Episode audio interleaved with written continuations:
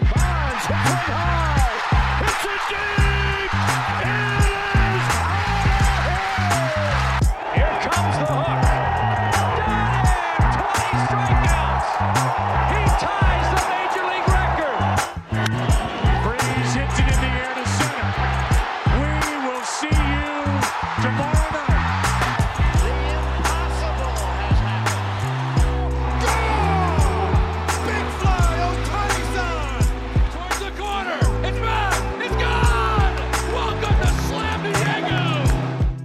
Happy Friday. Unfortunately, you're going to start with Mad Jack. I'm sorry about it. Uh, today is uh, July 1st. Oh my goodness gracious. Welcome to July. New power rankings up on uh, justbaseball.com later today. So we'll tell you that the Yankees are still the best team. The A's are still the worst team, but the intrigue is going to be everywhere in between, Aram Leighton. Yeah, I mean, it, it's funny. It seems like the best teams are really solidifying themselves as the best teams, and the worst teams are doing that too. Uh, but there's a lot of fun in the middle, and there's a lot of identity crisis within the middle of the pack of the league right now. And guess what? You said it, Jack. It's July 1st. That deadline will creep up quickly. And maybe the most intriguing part about the deadline is baseball is a 162 game season.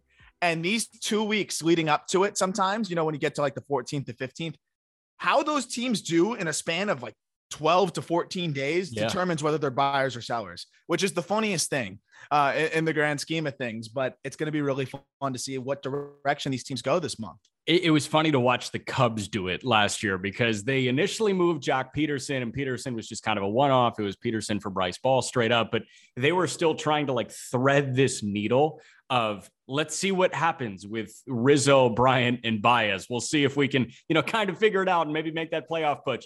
They sucked for two weeks, so they traded all three of them. We'll see what happens over the next, you know, two, three weeks. And July is the midway marker. We're going to hit game 81 of the MLB season. We're going to hit the All Star break. We're going to hit the trade deadline. This is the one month on the baseball calendar that probably um, sniffs NBA free agency, which I can't get enough of. Yeah, and NBA free agency is always the funniest thing in the world because the NBA is literally a reality TV show of Real guys who- housewives of every Yes. major market in America. correct, and they control the league like no other. And and I wish that there was a middle ground between MLB have and the players having zero control over anything, and NBA where you know they they run everything. Uh, but I love deadline time, and I thought the closest thing we got to to anything NBA esque was that right before the uh, lockout situation where Yes. every team knew like if we want to have any idea of what, what our team's going to look like throughout this lockout, we better make these moves now. Um, I'm hoping that we're going to see a little bit more aggression uh, from teams this year with the expanded playoffs. And that's why I'm a big fan of it too. Is I think it it allows for more teams to feel like they're in it.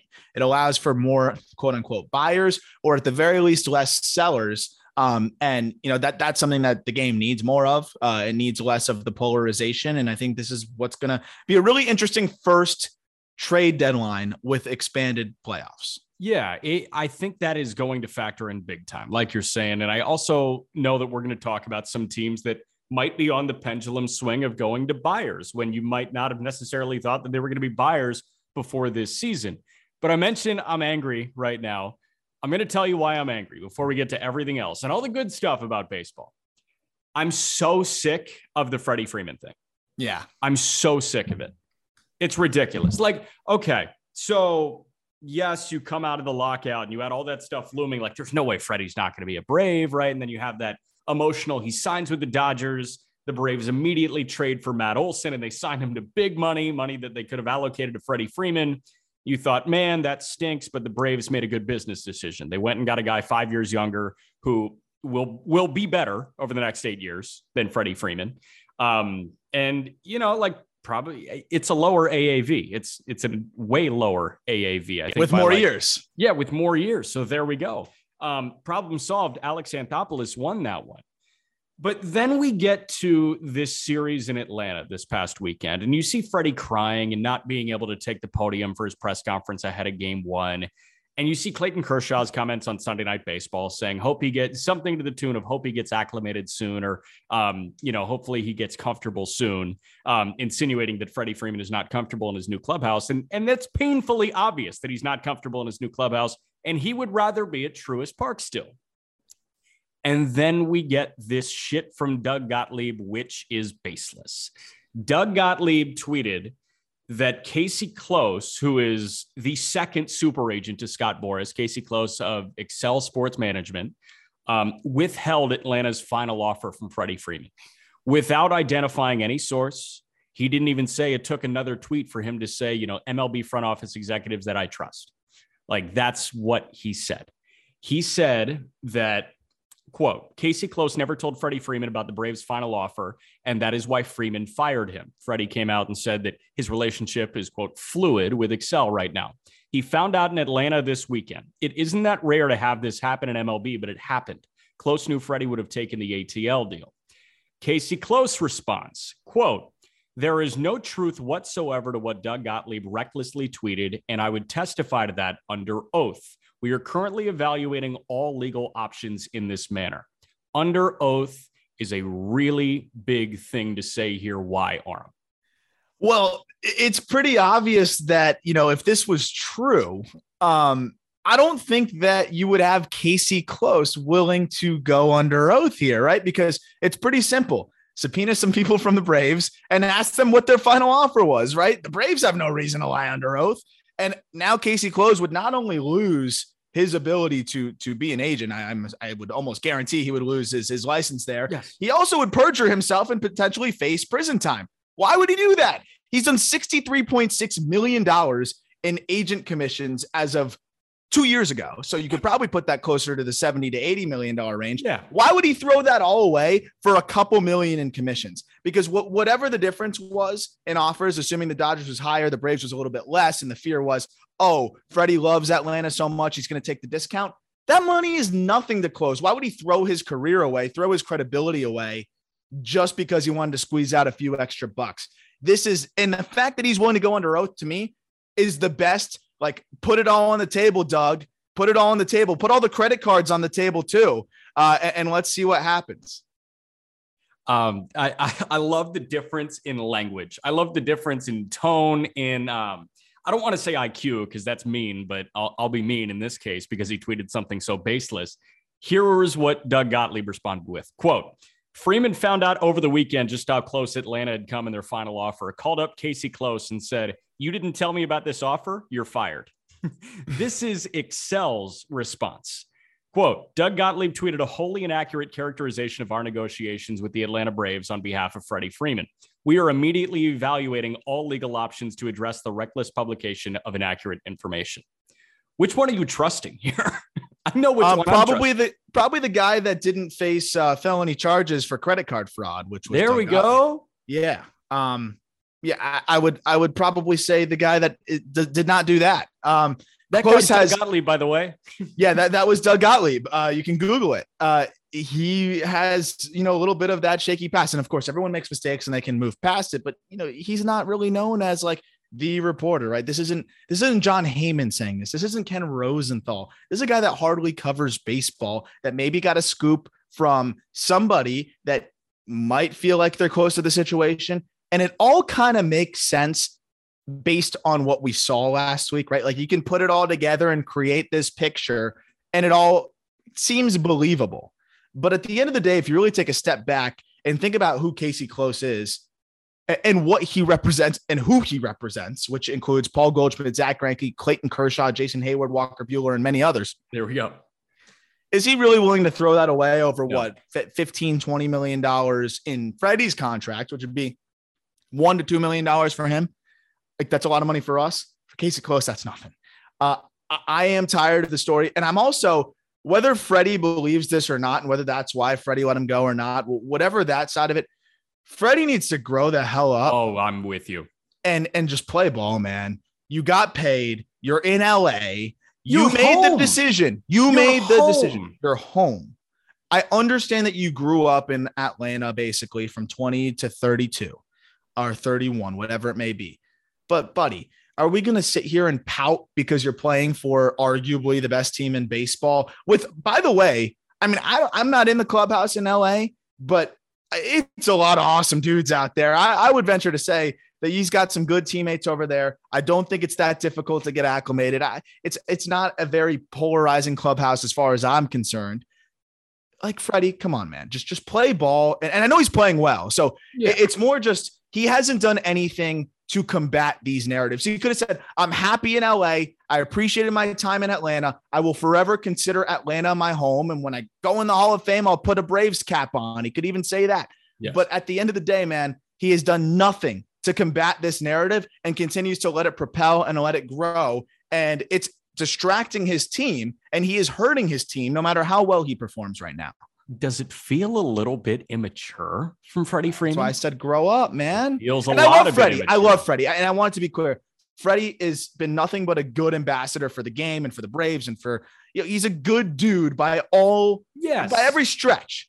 But if I was being immature, I'd want you to tell me. And Freddie's being immature, and I'm sure there's more, there's more important people saying it right now to hmm. him. He sulked all weekend in front of nationally televised audiences here. I mean, he was sitting on the dugout bench when every other Dodger was up on the dugout railing. Like that's what Freddie has been right now. He's just thinking about what was, and he's not moving forward to the next chapter of his career. And a reminder his family's from there. Freddie Freeman is from there. He has gone and hit with his dad on off days this season. Do you know how important that is? Yeah. I'm forgetting where I read this, um, but I was reading it this morning when I was just eh, trying to get a grip on what Doug Gottlieb thought he was doing here. Um, and obviously, like there are incentives for Excel to have their product, Freddie Freeman, who they represent in Los Angeles. Sure. More off the field opportunities for him. We saw Max Scherzer in the Intuit TurboTax commercials, like I was saying, when he was a Dodger. Freddie Freeman has more chances. He, the, he was on the cover of LA Mag a, a couple weeks ago. He's also home again. So, and he also got more money, dude. Like, I don't know. I, I'll tie a bow on this, but one last thing.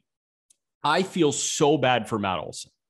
So bad because you have all this drama.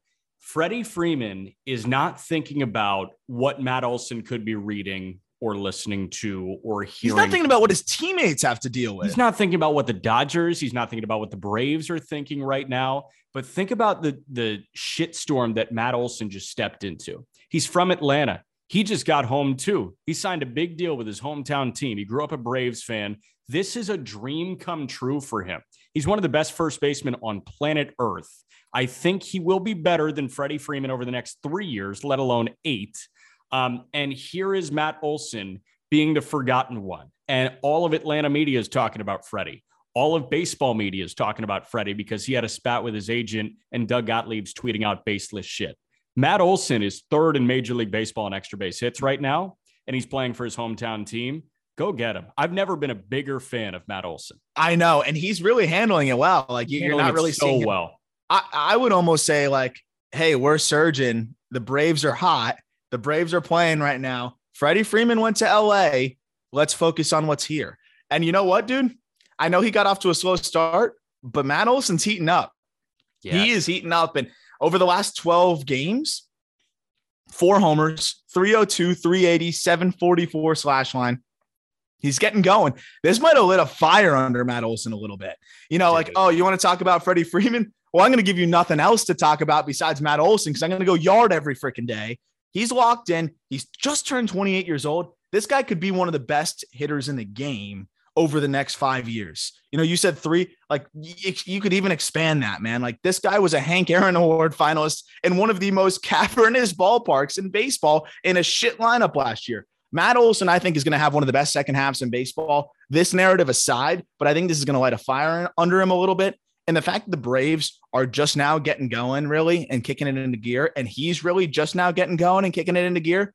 Look out for the Atlanta Braves because I don't think his teammates care. I don't think the teammates care that much for the most part about all of this Freddie Freeman stuff. I know sure as hell Ronald Acuna doesn't, but I Yeah. can I can tell you, I think the Braves have already turned the page, and Freddie Freeman's kind of the the ex that won't quite get over it. As and, and Peter made that analogy on the last episode, and it's true. I Yeah. think the Braves already moved on. I think the No, Braves are quite happy. And, and we were talking to Tucker Davidson on Tuesday, man, and, and he said, "Listen, there's there's a young vibe in the clubhouse. There's a fun vibe, and Matt is fitting is fitting in." Uh, David O'Brien of the Athletic, who does great work, wrote an article earlier today, actually, so yesterday. Uh, Matt Olson is the Braves' first baseman, and teammates love him. That was the title of the article. That's all that matters. Moving on. Sandy Alcantara, over his last 10 starts, has thrown 79 and two thirds innings. You were pointing at me, though, before we get to Sandy. What's up? Sorry, and I never thought I would do this before, but since we were on the Braves, I wanted to talk Michael Harris. Oh, yeah, yeah, yeah. Michael Harris Sorry. and Sandy. Sorry. I just wanted to I just wanted to plug this article and also just talk about Harris because we talk about how the Braves have been performing well. And I think if you go back to when Michael Harris uh, first made his debut at the big league level, I, don't know what the record would be. I wish I had it in front of me. It's actually the last part I'm going to put into this article, but he debuted in May 28th. And I mean, they've been red hot since then. Is it just Michael Harris? Probably not. I mean, their offense has been great across the board. Their pitching has been better, but there's a lot of of kind of trickle down effects of having someone like Michael Harris. The Braves went into the season not knowing who the hell was going to play center field uh, because Ronald Acuna Jr. back in 2020 said that he is more comfortable in right. The long term plan for the Braves was always move Acuna to right, and hopefully one of the prospects will step up. Most most notably, Cristian Pache. I think they saw enough to realize that Pache wasn't going to be that guy, and that's why he was one of the centerpieces in the Matt Olson trade.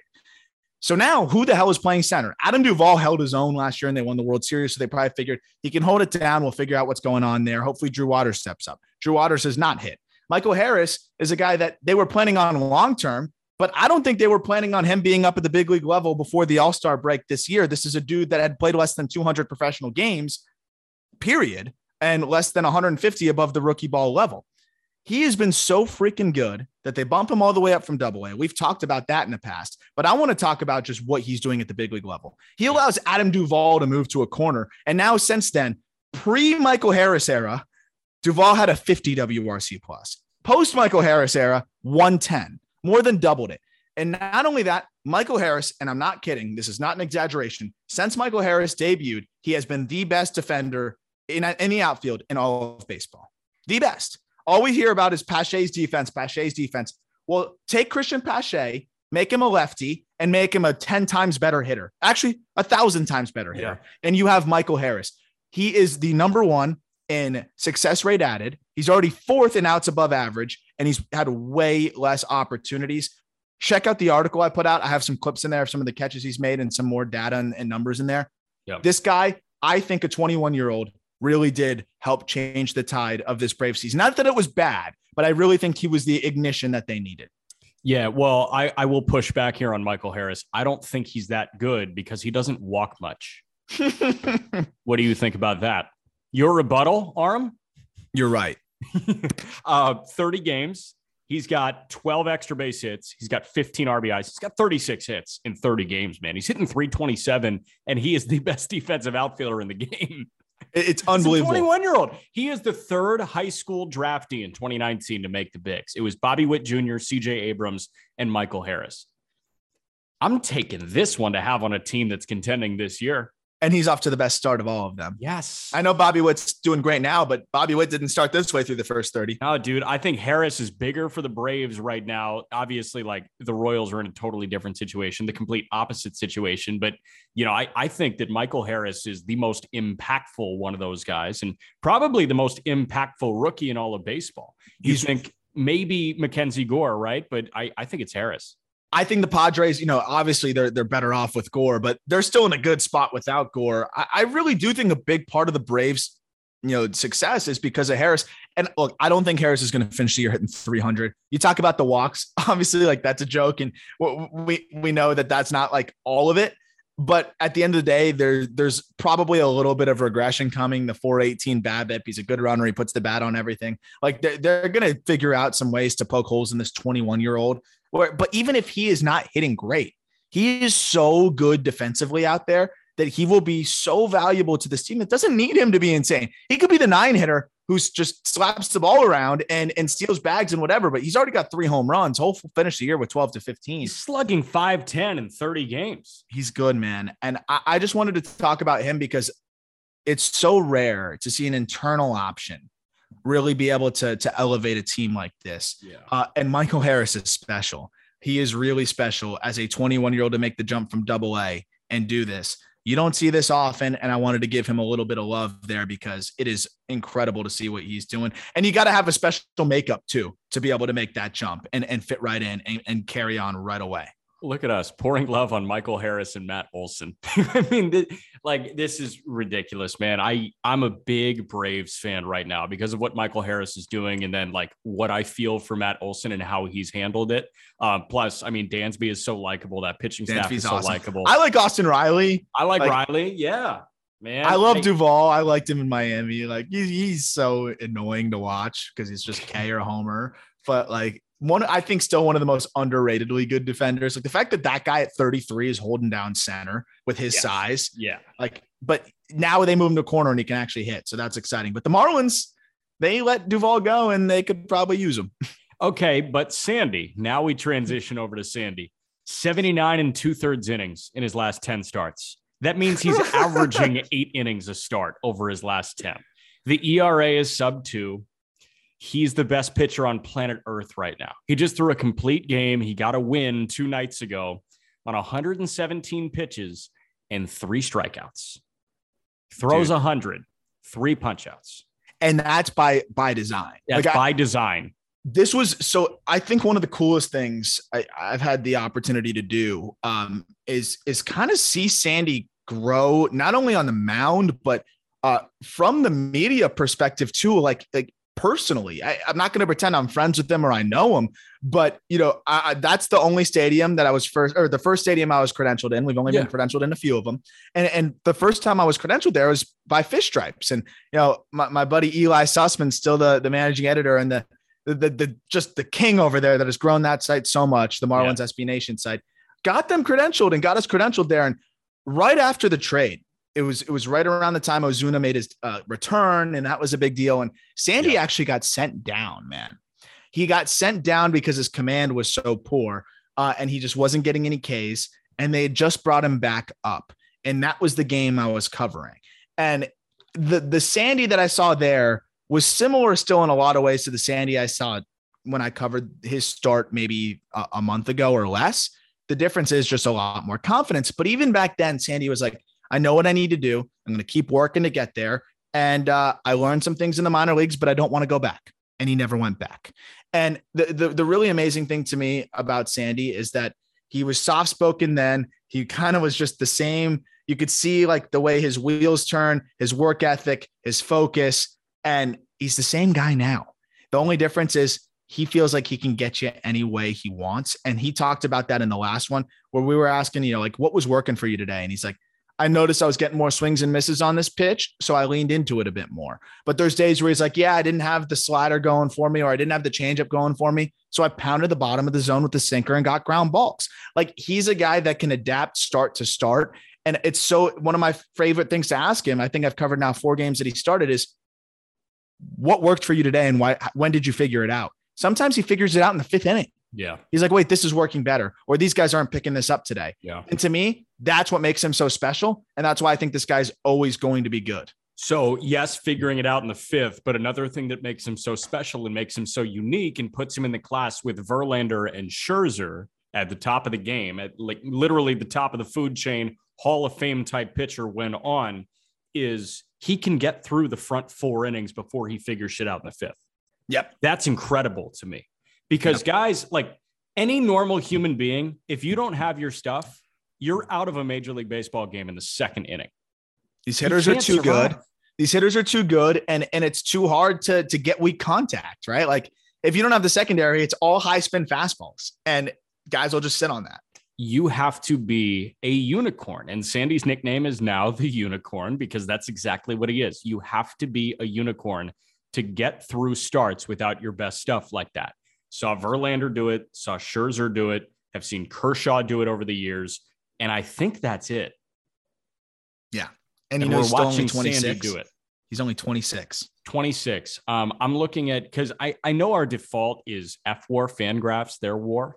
Uh, but I'm looking at B War right now because Sandy Alcantara, there's a different calculation that goes into all of it. And I won't get into the specifics there, but um, Sandy Alcantara leads all of Major League Baseball hitters or pitchers in B War.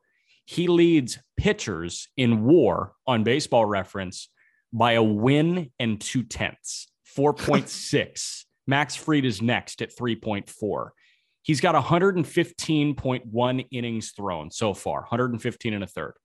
The next best, and I know that starter innings pitch are skewed a little bit because certain guys throw one day and certain guys throw two days later. But I mean, when you're clear by nearly 20 innings, you're just objectively better at getting deep in games. Sandy is first. He's 115 and a third. Robbie Ray is next at 97 and two thirds. He's just lasting longer than everybody else. And, And, that takes amazing, us to four hymns. and what's amazing about this is he like will go in a two and a half. This is what Don Mattingly said post game the other day. Is like we're like, how do you juggle the the like desire to leave him in, but also not wanting to run this guy in the ground, which we'll get to from the last Yes. start because I know Yeah. there's something that you really liked about that.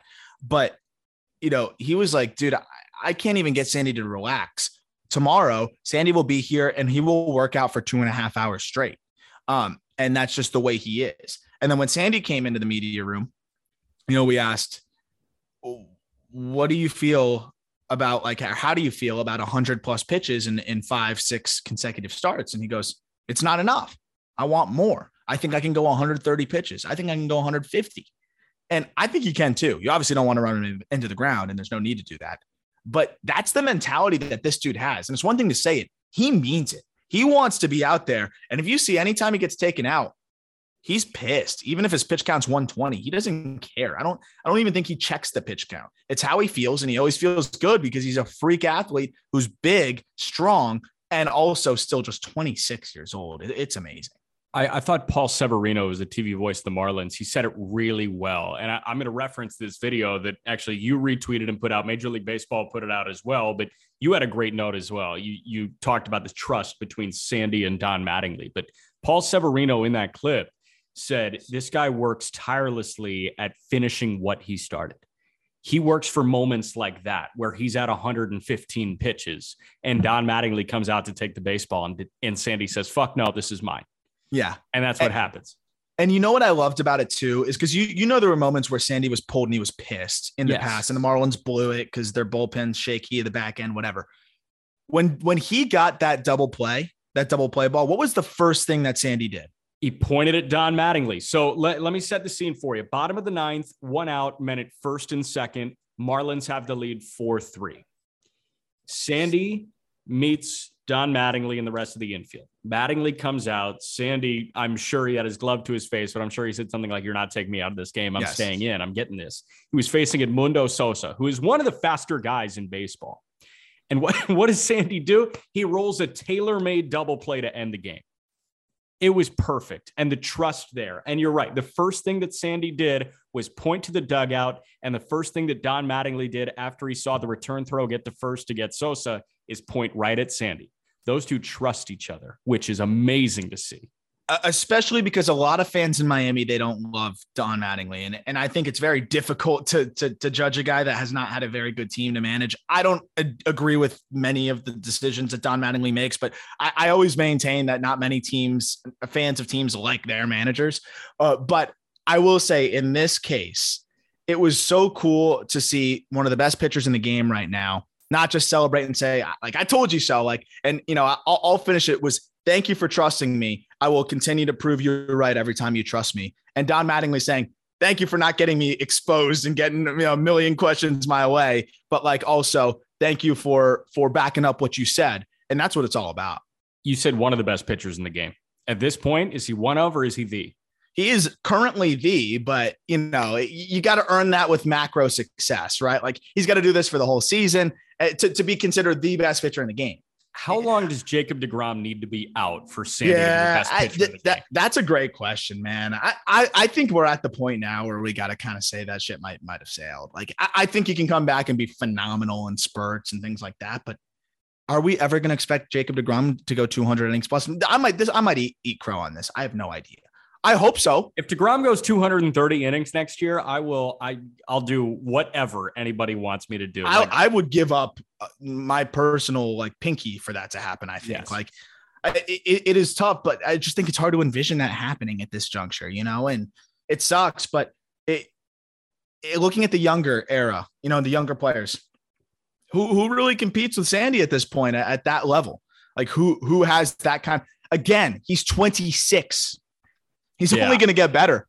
I mean, the only guy and and way smaller sample size. The only guy is McClanahan right now. Yes. It's the only one. And he doesn't go, doesn't go deep in games. Like he's, He's, a different kind of- going deep right now, but we'll see what happens when he doesn't have his best stuff. He's just had his best stuff every outing. Yeah, I don't know like that's an acceptable answer. I'm, I'm I love Shane McClanahan, but I mean, yeah, it, it's it's hard to say that any team you have to win a game that Sandy Alcantara isn't the guy that you want on the bump because you know if you score three runs, you might not even need to go to your bullpen. Like your your bullpen might have the night off almost every single time Sandy pitches. Well, everybody except one on average gets the night off. Sandy's going eight innings a start over his last 10 starts. Flipping the page, Hector Gomez, who is hit or miss with his hmm. reports. Sometimes he, he is way short of the mark. Sometimes he is spot on early. Here's what he just put out yesterday. Source talks are intensifying between the Nationals and Juan Soto regarding a second offer from the team for 13 years, $425 million. That's pretty spot on. He's hitting 224. He sucks. yeah, but he's walking, so he's he's yeah, that's true. That's all that matters. No, it's not. I mean, this, this poor guy. I, I I want to see the contract get taken care of, obviously. Um, but once that contract's taken care of, what incentive does Soto have at that point? Because this poor guy is seeing nothing to hit, zero to hit, and he's walking nearly 20% of the time. 224 batting average is just victim of circumstance. And I think if it was up to him, like if he really focused on just getting on base as much as possible and not taking his cuts, I think he could walk 35% of the time. No one wants to pitch to him. There's no reason to. But to, to get to your point, I think that's right on. Like I people might say, oh, but but Soto's worth this or that. I, maybe he is worth more, technically speaking. But at the end of the day, this is a dude that, you know, I, I look at at a certain level, how much value are you getting on a team basis? So I'm going to hit four, maybe five times a game, and he's not the best defender in the world. I- I just don't see how you can go much higher than that. That is a lot of freaking money. He's worth it. Uh, but you know, I, I know people might be saying, well, maybe you should get more. Maybe you should get more. I, I I don't know if you can really go much higher than that for Juan Soto because again, uh, only uh, one position player can only impact the game so much for you. Mike Trout's playing elite defense in center. It's a little bit different. That's that's a little short of 33 million AAV um, through his age 36 season. Yeah. Yes. That's about right because you also got to remember that right now, I mean, the, the Nationals could play out the years of, of arbitration. They lose leverage, but he would be making significantly less money in AAV. So technically speaking, you know, on the back end, it's probably worth a lot more than that if you if you really factor in how much he's going to make over what he would have been making in arbitration. So I mean, it's a no-brainer deal for both sides. Wh- what are we fighting over 10 20 million one way or another I, I don't think a, a right fielder should be a 500 million dollar guy honestly the only guy that should be 500 million is Shohei Ohtani because he's two players for one Yes. that's just really the way I look at it and um, I, I think you could you could make the argument based on other contracts that you know certain guys are worth that but I don't think any baseball player is worth that I saw a note. Uh, Shohei Ohtani leads the Angels in at bats and innings pitched. Yeah like That's that- incredible. That's insane. I mean, think so. Obviously, the success is there, but he's on the field all the time. If you're watching an Angels game, he is the at bat leader, which means that he's coming to the plate more than everybody else, um, although plate appearances, not to get technical, and that he is leading the pitching staff in innings pitched. So he is throwing more than anybody else. He's hitting more than anybody else on that team. it's insane. And also, like he got off to a slow start. He has been swinging it a lot better lately. A lot He's also lately. throwing so well right now. Yeah. So, what do you think Shohei's been doing over his last like since June sixth or seventh? Excuse me, since June seventh. Since June 7 at the plate, Mhm. Is he slugging 550? So the answer is that's over the last 20 games, by the way. What do you think he's been doing over the last 20 games? Is his OPS at a thousand? Yeah. what is it? It is, he's hitting 333, 425, 681. That's a 201 WRC plus. 347 ISO over his last 20 games. Oy. And then on the pitching side, you talked about. It. I mean, he's been How about on the mound? lately too. I mean, In over his last, you know, over that same over that same span in June, got a one five two ERA. Yeah. I 29 in and two thirds innings. He's punched out 38. So not only has he been one of the best hitters in baseball over, you know, over the span of June, he's also been one of the best pitchers in baseball over the span of June. He's back to that MVP Ohtani. And all of a sudden we're gonna have this crazy debate again. Is oh shit. I know some guys are having historic seasons. I know Aaron Judge is having a historic season, but if Ohtani does this the rest of the way, and I know this is this is only one month, but we're right back at square one of the Vladdy situation where it's well, how can you give it to somebody that's one of the best pitchers and one of the best hitters in the game? How can you not give it to that guy? We I'm might have that conversation again, Jack, even if Judge hits 60. Yeah, I'm looking at these odds right now. I'm trying to find like the most up to date odds here, and it looks like Shohei is plus 300 to win AL MVP, and Judge is minus 130. I feel like Shohei makes all the sense in the world there. And look, I mean, Judge Judge has to hit 60, which I think he might, has to hit 60 to, to win this award, assuming Ohtani continues on this trend. Ohtani could hit the wall. I mean, he even like swung a few times yesterday and it looked like he twinged it back. I was watching late at night and that freaked me out, but apparently he seems fine. But if Ohtani continues on this trend, my goodness, uh, you can't give it to somebody else. Dude. Um, oh, last thing from me. Josh Naylor was hilarious on Wednesday night. Walk off bomb. Tito Francona slaps on a helmet and Naylor takes Tito's head and slams it into his. I mean, it was just football player on crack. It was so fun to watch. That guy's electric. And if Josh Naylor is supplying the, you know, the electrifying moments, everybody else can deal with the first nine innings of the game here. I think Cleveland is is set up to be buyers at the end of this month. Dude, they've got to be. And by the way, Naylor's a maniac. Um, and I love it because maniac. uh, to me, nothing makes me care about the sport more than seeing the guys who are playing it care about the sport. You know, if you're a fan and you see the players not really care, then how are you going to care? Right. But Naylor being that fired up, you know, for a re- regular season dog days, and I know it was like a sick comeback, but I mean, just seeing him that fired up was freaking awesome. So I, I'm always here for that kind of just, just nuts activity and behavior. And you know what? That guy's swinging it really well. The Guardians, we talked about the influx of capital that they have now, uh, you know, w- with the investment. yeah. I think they're buyers, man. They've got so much organizational depth.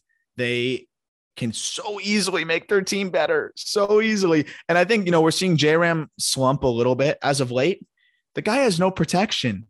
Get JRAM some protection, and he's going to be a problem because he's swing happy. He loves to go after the first pitch. He loves to swing a lot. He hits everything, but he's seeing less in the zone. Get that man some protection. Who would you, who would We you like to again? see? Yeah, I was going to ask you, who would you like to see? I don't know.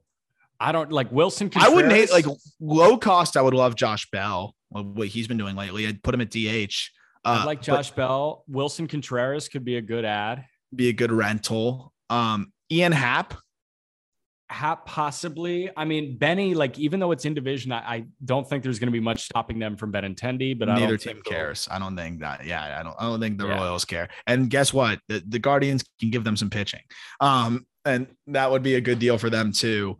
I I also would love to see them just shock the world and do something huge. Like go go big. Like go get Bryan Reynolds. Like go get Go get Reynolds. impactful. Um, and I, I'm interested to see if the Pirates. I think the Pirates will trade Reynolds.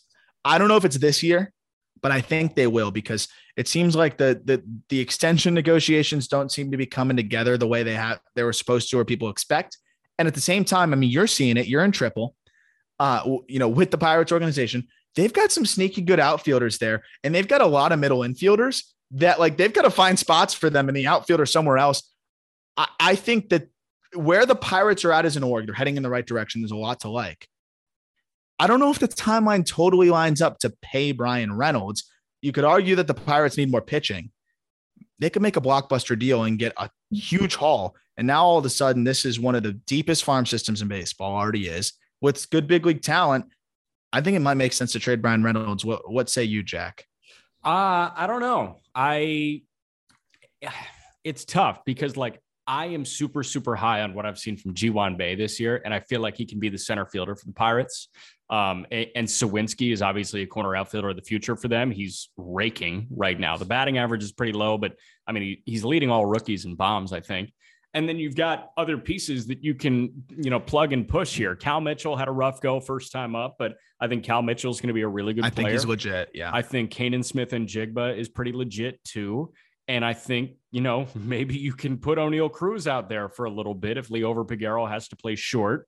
And then obviously you've got all those middle infielders like you were talking about, and keep Brian Hayes locked up long term at third. So I, I do think that Bryan Reynolds could be on the move. I think there's enough young talent to um, make him, I don't want to say dispensable, but, you know, make him not untouchable. And I think that Cleveland can put the package together.